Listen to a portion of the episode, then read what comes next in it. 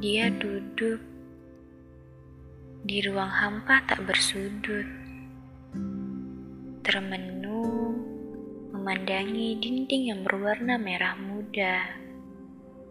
Ruang itu tak bercelah, tapi masih bisa bernafas di dalamnya.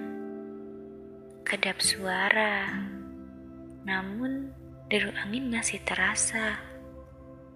Iya, dia di sana, terbelenggu dalam sebuah rasa. Rasa yang ada, tapi entah di mana.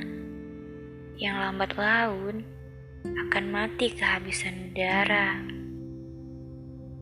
Dia di sana, terduduk tanpa ada yang bisa menyelamatkannya.